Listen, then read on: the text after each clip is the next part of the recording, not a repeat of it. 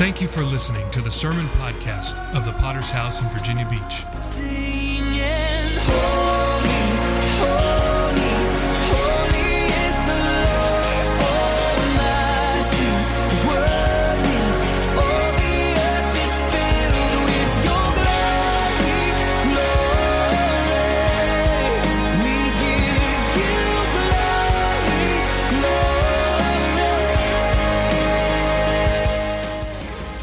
Local church with a worldwide vision for winning souls, making disciples, and planting churches.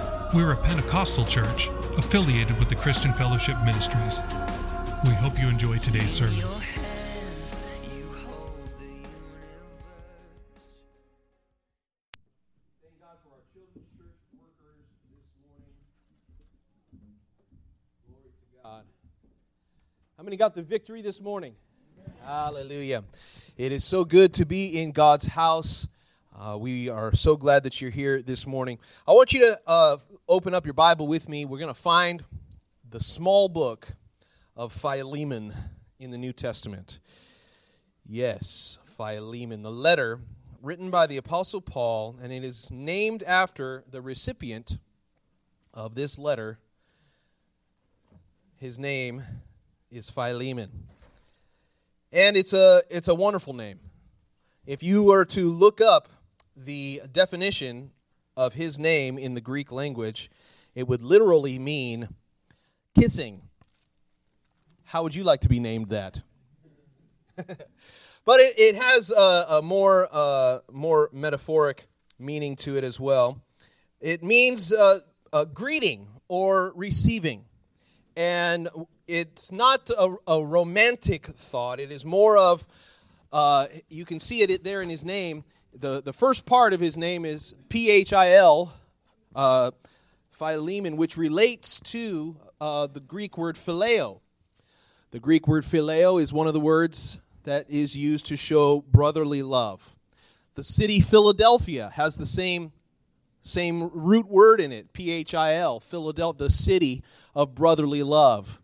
I don't know how much that is true anymore.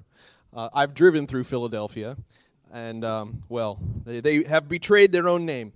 Uh, but what I'm trying to show you this morning is that this is a story the, the story that is in this letter, written to a man named Philemon, it is a story that echoes the meaning of his name. It is a story about receiving someone into fellowship. And I want to preach a message this morning that I hope is going to help you. Uh, today, on this St. Patrick's Day, I began to just be curious about St. Patrick again as a very interesting story uh, Saint Patrick, before he was a saint, back when he was just Patrick, uh, he uh, when he was just a young guy, a, a teenager, uh, he lived in England. Uh, this is in like the fourth century, many many hundreds of years ago. But as a teenager, he was captured during a battle, and he was stolen by the pagan Irish, and brought back to that island, and was forced into indentured servitude. You know what that means? he was a slave.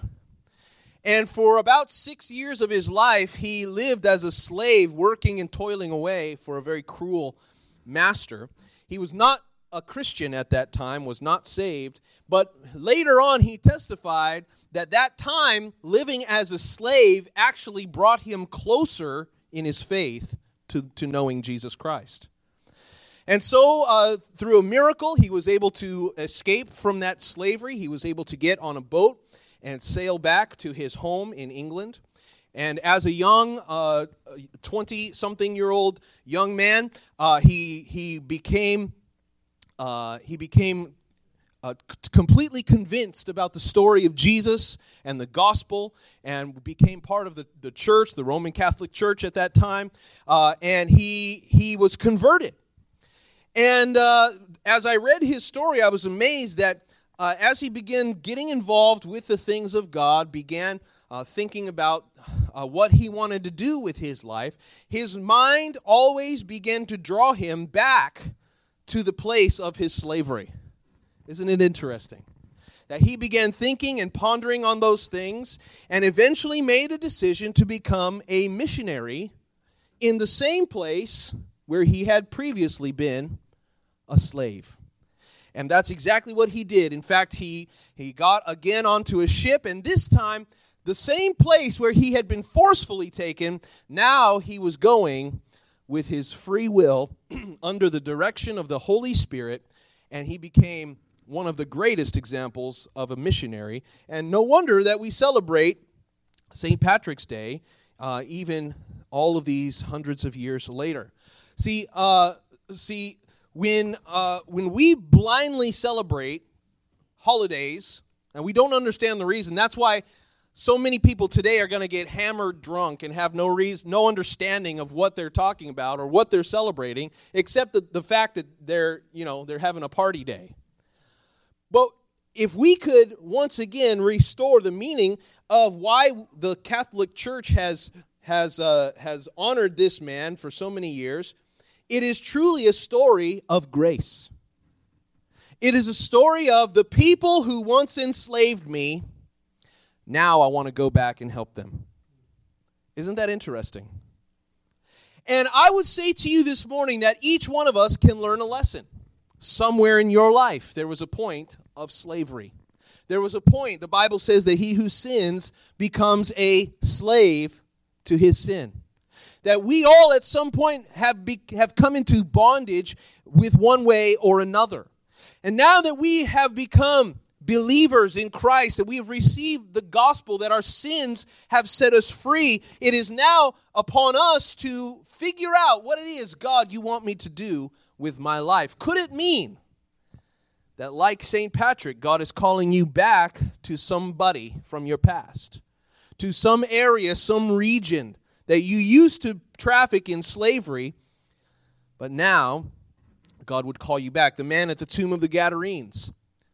Jesus came and rescued this man who was filled, the Bible said, with a legion of demons. He had been cast out from the city where he had lived in Decapolis.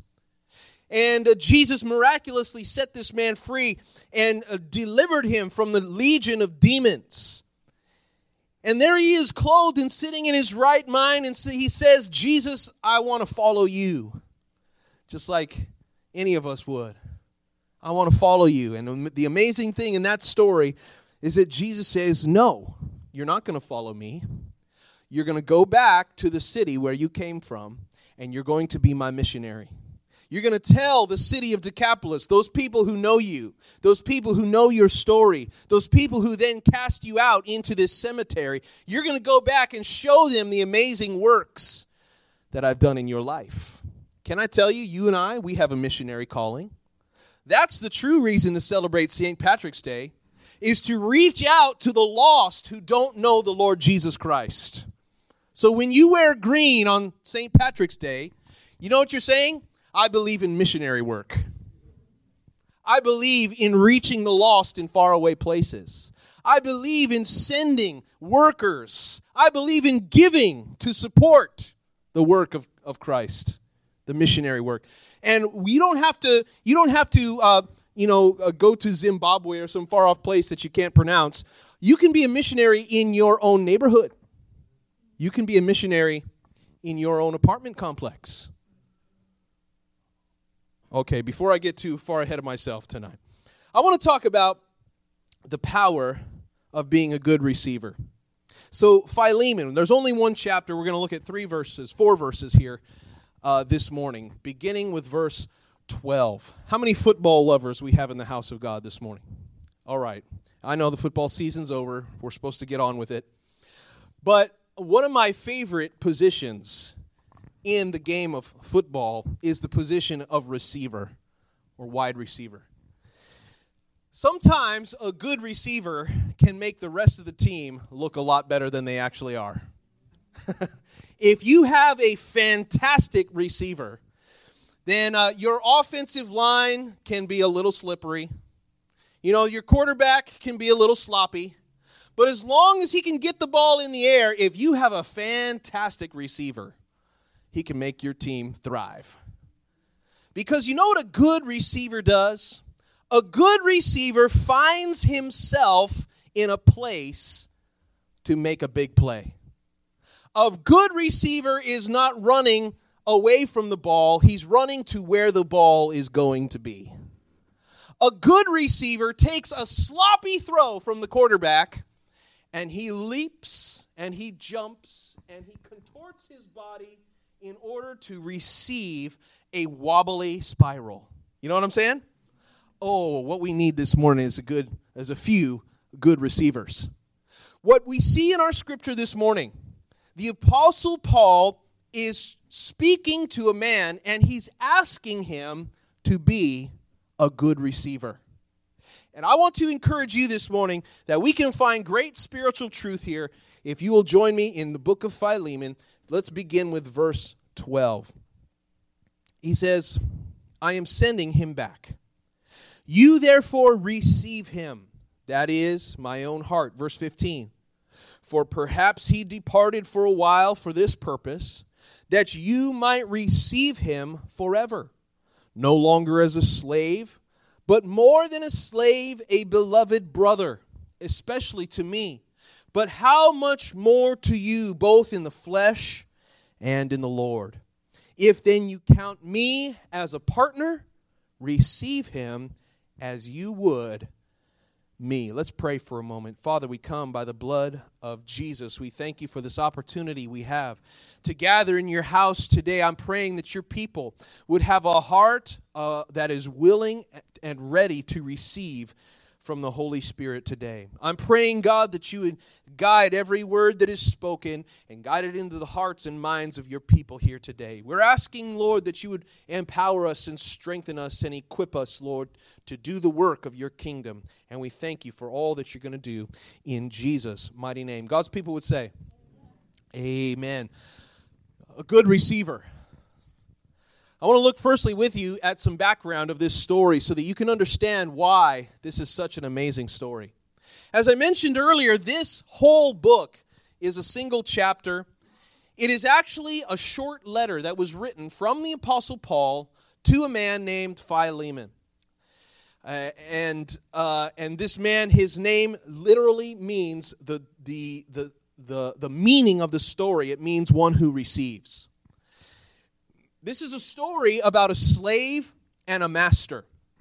Philemon apparently was a slave owner. And the other man, the other important person in this chapter is a man named Onesimus. And uh, don't get confused by these strange Greek names. But uh, what, you, what you must understand here is that uh, slavery has been around forever. It is not something unique uh, to early American history. But slavery is a human problem. How many figured that out? It's a human. It's across cultures. It's across continents, and it was it was uh, it was alive and well in the days of the Roman Empire. Now, back then, uh, slavery maybe there there were different uh, cultural meanings of what slavery was. Sometimes uh, slavery was not just something that was uh, meant to be extremely cruel.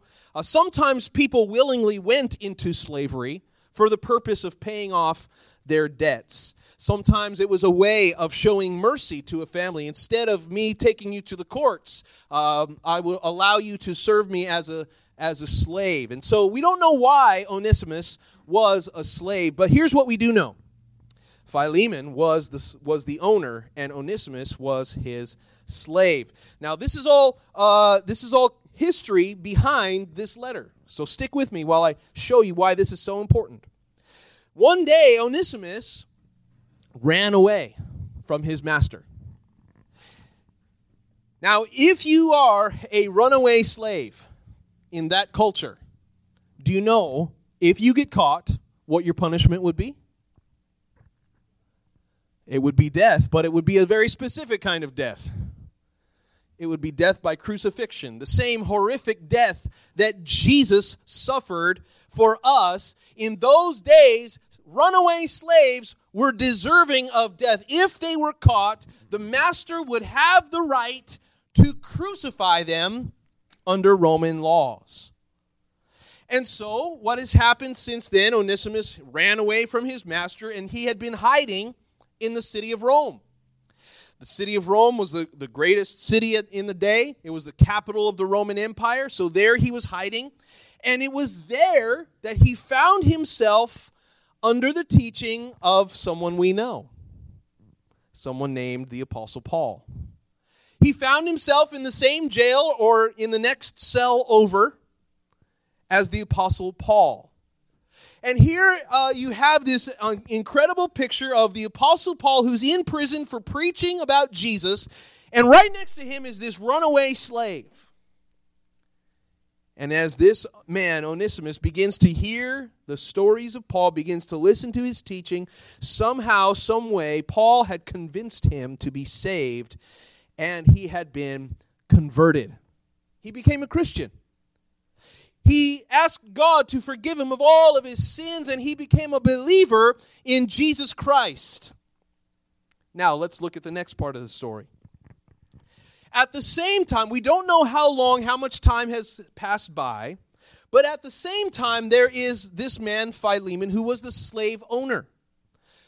And he also had experienced the salvation in Jesus Christ. He had gotten saved. And now, now here's where it gets really interesting. So Paul and Onesimus had spent time together in a jail cell, and now has come the time that this man is going to be set free and he's going to go back out into the world. Now, he could have very easily run away from his former slave master. He could have continued to run away from his responsibility. But instead, he and Paul together make the decision what if, what if you go back home? What if you go back and ask for forgiveness? And so uh, you just think about that. If you were in that situation, if you go back, you uh, rightly could have been crucified on the cross. He, he would have had that right. But what Paul does now is he, he writes a letter. And here's this man Onesimus, the runaway slave. He's carrying the letter from the Apostle Paul, and he's going to deliver that letter to the slave owner, to Philemon. And this whole letter is an appeal that is written by the Apostle Paul to a single individual, Philemon. And the whole point of this letter is I know that this man is a runaway slave. I know that he deserves death, but I also know that we are all now believers and that something new has happened. I am sending him back to you. And he says whatever uh, whatever he may owe whatever debt he has concurred i will take that upon myself. The apostle paul says that. He says i'll take it on me. And the, the appeal of this letter can be boiled down to one word and that's the word i want to preach to you about this morning. It is the word receive receive him bring him back he doesn't deserve it he ran away and that wasn't right and we all know that but my appeal, as the Apostle Paul writes this letter, he says, receive him. Receive him not only as a, as a former slave, but I want you to receive him as a brother. Read again in our scripture. I am sending him back. Verse 12. You therefore receive him, that is my own heart. Verse 16, no longer as a slave, but more than a slave, as a beloved brother, especially to me, but how much more to you? Isn't that amazing? The Apostle Paul's appeal to this man, Philemon, is I know this guy, he messed you up. I know that he broke his promise, but my call, my appeal to you is simply this receive him. Receive him as you would a brother. Now, that's the, the story behind this letter. It's pleading for the freedom and for the restoration of this runaway slave. And what I want to say to you this morning is that being a good receiver is a great kingdom virtue. It is a fantastic way for us to live. We see examples of this all throughout the scripture. If you think about some stories in the Old Testament, you will find this same idea explained in other ways. in the book of Genesis, our, the father of our faith, Abraham, he was commended and rewarded by God as he received a couple of strangers. You remember that story? That the Bible said Abraham was there sitting in his house in, in the heat of the day, and from a faraway place he saw two strangers walking, and he welcomed them into his house. Turns out these are more than just a couple strangers. Turns out these are angels of the Lord. And it turns out that because he received them well, that God blessed him, that God spoke to him, that God gave him direction and understanding for his life because he received them well. How about Joseph? Joseph, you know the story as he is elevated to a place of prominence and position after 20 years of being beaten down, living in prisons, rejected by his family. He was spoken, he was uh, castigated, he, uh, he began to, uh, to, to have these terrible years of hardship. But then, after all of that, he's elevated to be vice president of Egypt has all the power and all the authority. And there he is with all of his uh, wisdom and understanding and all of these amazing. And here come his brothers. The same brothers that had rejected him years ago. What would you do if, if you had all that power and you had all that authority? Oh, hey guys, how would it feel to put your necks in a noose? That's probably what most of us would have done. But Joseph, the Bible said that he received them. There was some, some, uh, some politics at play there, but ultimately he received them. He was not angry. He said, What you meant for evil, God meant it for good. He received his brothers. He didn't have to do that. He could have rejected them, he could have killed them, and he would have been right. We see other stories where men, of, men and women of great faith received things in faith. How about the story of Boaz in the book of Ruth? Boaz is a is a uh, is a landowner, and as uh, as Ruth and her mother-in-law Naomi come back from Moab, a terrible time in their lives. Their both of their husbands have died, and and they're widow women, and they come back to Israel, and they've got nothing.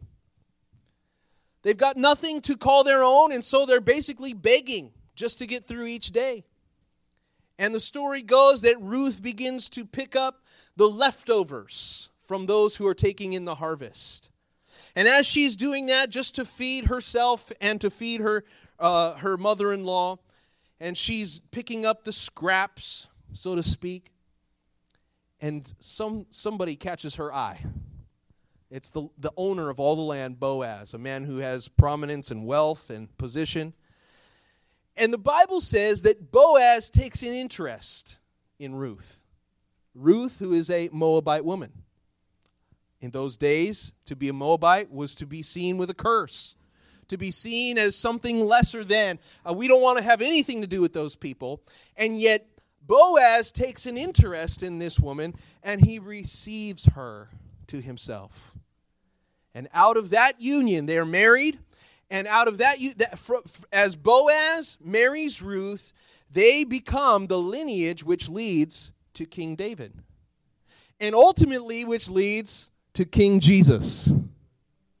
It's an amazing story about how a man who should have had nothing to do with her, and yet he receives her. When we look into the New Testament at the ministry of Jesus, we see the same thing at work. That when Jesus comes and we, he begins to preach about the kingdom of God, and when he begins to select people to put them in positions for his kingdom, for his church, who does he receive?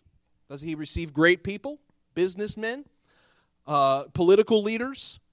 No, he doesn't receive those guys. Who does he receive? Fishermen, tax collectors the local harlots. Jesus receives them to himself. In fact, the Pharisees were blown away by this. Can you believe that Jesus, this so called teacher, receives all of these icky people? He receives them. And yet, out of those people came the 120 that were gathered in the upper room. It was those same people that the Holy Spirit was poured out upon on the day of Pentecost. It was those people that started the revolution that turned the world upside down and continues to turn our lives upside down because Jesus received them. Now, here we are in 2019. Who are you receiving? The appeal from the Apostle Paul still has power in our lives.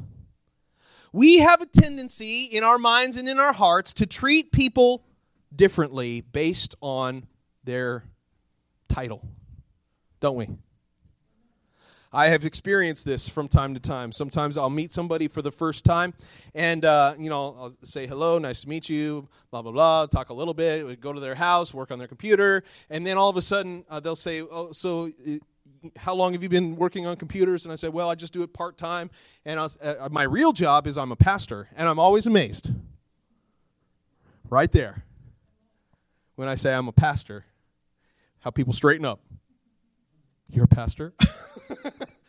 I'm like, I'm still the same person I was 30 seconds ago. But there's something about the title. There's something about the position that we as human beings, we, we give a certain respect and honor to a certain title just because the title is given. And, you know, that can be a good thing too. But it can also be a dangerous thing because if we put more importance on the title, then we begin to think of other people as less important if you don't have the title. Sometimes I feel it the same way. If I tell people I'm a pastor, and then I'll, and then they'll ask me, "Oh, oh, really? What seminary did you go to?" "Oh, I didn't go to cemetery. I mean, seminary." and I feel it. People start going, "You can't be a pastor without seminary." Jesus, Peter, Paul, right? and I feel that. I sometimes, uh, you know, uh, maybe I'm not a real pastor because I didn't graduate from a four-year seminary. People all of a sudden don't want to receive that. I want to encourage you this morning to listen to the appeal of the Apostle Paul to be a good receiver. Let's look at how to receive. Look at verse 12 again from our scripture.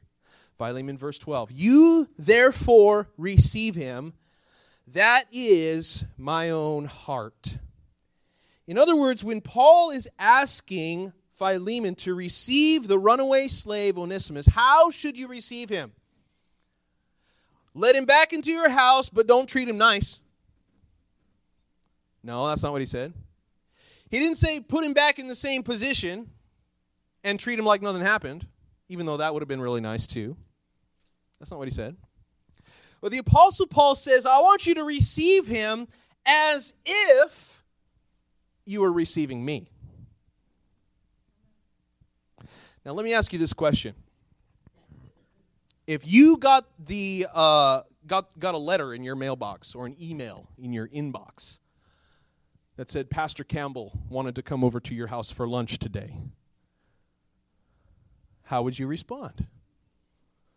Boy, you'd, you'd probably run out of church right now to go clean up your house, right? Said, forget this sermon, I'm out of here. Pastor Campbell's coming over. I need to prepare. I need to clean my sink. I need to get the bugs out of the garage. I need to I need to mow my lawn. Good Lord, it's time to mow the lawn again. Right? If Pastor Campbell was coming over, we'd have to prepare.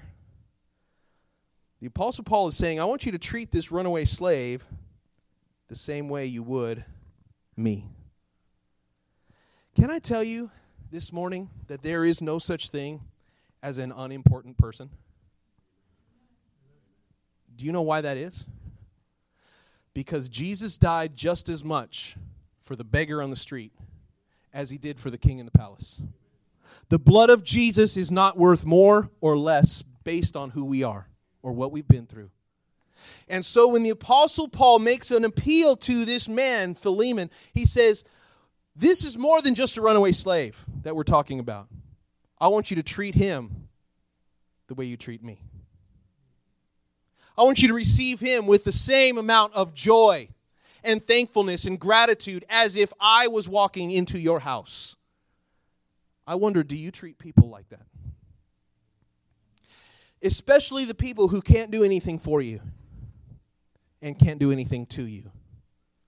You know, if there's somebody who can who can uh, give you a, a raise or promotion on your job, we tend to treat them a little differently. We tend to cater to their needs, get some more face time, right? But the people who can't do anything for us, ah, forget about them. There was a problem in the early church. We read about in the book of Acts how it said that the the the elders and the the widows were being neglected because what do they have to offer? People had nothing. People who couldn't give a large tithe, people who sat in the back row and, and didn't have much to offer to the kingdom, and they were being neglected. And they said, This shouldn't be like that. We are all one in Jesus Christ.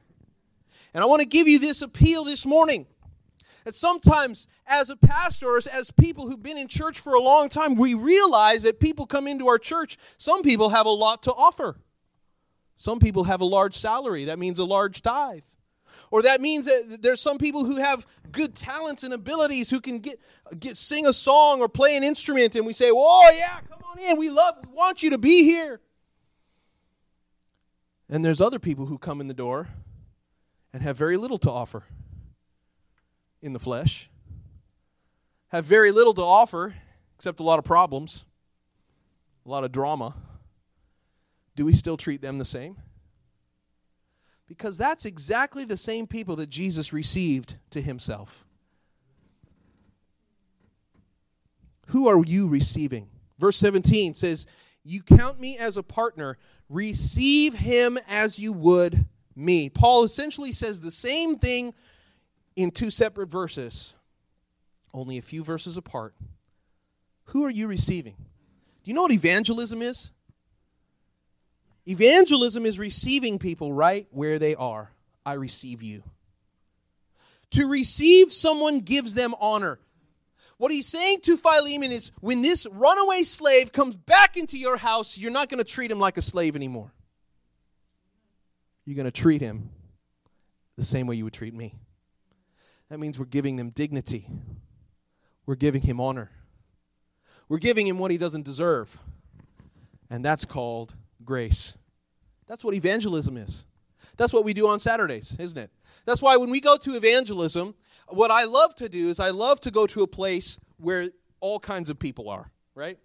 We don't only go to the trailer park where there's poor people, and we don't only go to the rich neighborhoods.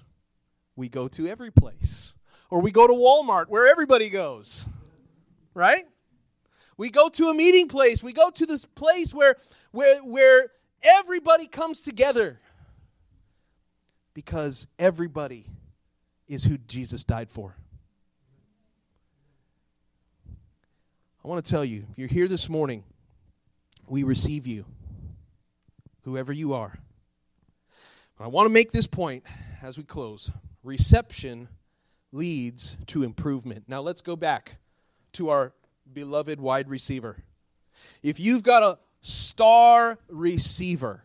And you imagine yourself, you're at the end of the, the game and, and you're about to lose, and you if you could just score a winning touchdown, it would put you on top and you could beat the other team. But from the 50 yard line, the, uh, the, the offensive line is tired and shaky, and the, the defense starts to break through, and the, the quarterback, the only thing he throws up is a prayer. And from the 50 yard line, a Hail Mary pass. He doesn't even see where he's throwing. And he's going, and there, what a miracle. At the bottom of that arch where the ball is about to fall, the wide receiver is going exactly to that spot. And he catches it on the five yard line. And he catches it, and then he lays down. Why didn't you go into the end zone, man? See, just a good reception isn't good enough. A good reception also leads to an improvement. It's not enough just to catch it. A good receiver has to start running. A good receiver has to start dodging and ducking and weaving and jumping and leaping. He can do some magic after he receives the ball. That's what makes an incredible receiver. Am I right? So let's talk about the church then. We are called to make great catches, but it is not enough just to catch the ball. We've got to run. We've got to go forward to greater things. In the kingdom of God, we say that God loves you just the way that you are, but He loves you enough not for you to stay that way. Come as you are, leave better. When we are found in the arms of Jesus, when He catches us, I want to tell you, He begins to run with us. The church needs to be that receiver that makes amazing catches, but then it's time to do greater things. In Matthew 13, as we close, Jesus tells us the famous parable of the seeds falling onto different soil. And he tells us that there's some soil that is so hardened and so uh, flattened, and, and the seed falls on it, but it finds no root. And that seed begins to be snatched up by the birds of the air tells us about another kind of soil where the seed falls in and for a short time begins to grow with speed and with strength, but because there are thorns, because there are weeds, because the sun begins to scorch, then that, those seeds begin to die out. Right? Jesus said that those weeds are like the cares of this world the troubles that this world and, and what happens is that sometimes we catch what god is doing for us and we let it grow for a little while. We make our little new year's resolution and it works for about six weeks. And now here we are in march and we forgot all about our new year's resolutions. And we're like those little seeds that grew for a time and then died. Jesus also told us about the good soil that the seed can fall into that soil and it takes a deep root and it finds nutrients and it finds strength and it finds water and it finds sunshine. And what happens when a seed begins to grow? It begins to multiply, it begins to produce, it begins to bear fruit of righteousness. I want to tell you, beloved, this is a picture of the kingdom of God.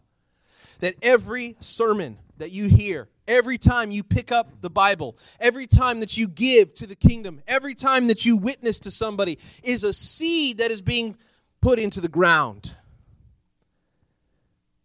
The question is, what kind of ground is it finding? Reception ought to lead to improvement. Verse 15 says, For perhaps he departed a while for this purpose, that you might receive him forever. Everybody say the word forever. Not just for a time, not just for a couple of weeks, but this is an open invitation. Receive him forever. When Onesimus went back home, he was not greeted with a cross, but as a brother. And that has the power to change a man's life that has the power. He left a slave and came back as a brother. Romans 8, verse 16 says, The Spirit Himself bears witness with our spirit that we are children of God. And if we are children, then we are heirs, heirs of God, and joint heirs with Christ, if indeed we suffer with Him, that we may also be glorified together. We are received by the Father. When we come into a church, a local body of believers, we hope that this is a place where people can also be received and feel the presence of the Holy Spirit in a service like this. And we hope that in a place like this is fertile soil that can cause seeds to begin to multiply, where families can begin to multiply, where new converts can get out of the new convert stage and become strengthened believers and saints filled with the Holy Spirit. This is where that must happen. And it, the way that that soil begins to be prepared is as you and I make individual choices, like Philemon did. This man did me wrong. This man ran away, ran from his responsibilities. But the Apostle Paul pleaded on his behalf receive him. Who will you receive? Who will you take under your wing? Who will you give honor and dignity to who doesn't really deserve it? Because that's what the kingdom is all about. It is those very same people that we think can do nothing for us. Who we think in our mind, oh, if you can't play guitar or if you can't, uh, can't carry a tune, not even in a bucket, if you can't do that, then you're not worth anything to the church. Far from it. Jesus said, Woe to them who cause these little ones to stumble. The little ones. Those little ones that are back there in our children's church right now. That's who the church is really all about. Because that's the future. The little one, the little ones in faith, those ones who have nothing, have never picked up a Bible in their ever in their lives. Those little ones, they're the ones who really matter. And I want to encourage you that we are a church who will receive even the least of these. Let's bow our heads this morning and close our eyes as we bring this service to a close and as God deals with our hearts for a few moments. We want to close in prayer and we want to take a few moments, an opportunity up here at the altar to pray together. Lord, let me be one who receives. Let me be one who receives people into my heart into my home, into my prayers. Let me be a re- good receiver, Lord. God has not called us to be spiritual recluses, separated from everybody and everything that matters. Oh, but God has called us to be active and moving in His kingdom. For just a moment, as our heads are bowed and eyes are closed, I want to.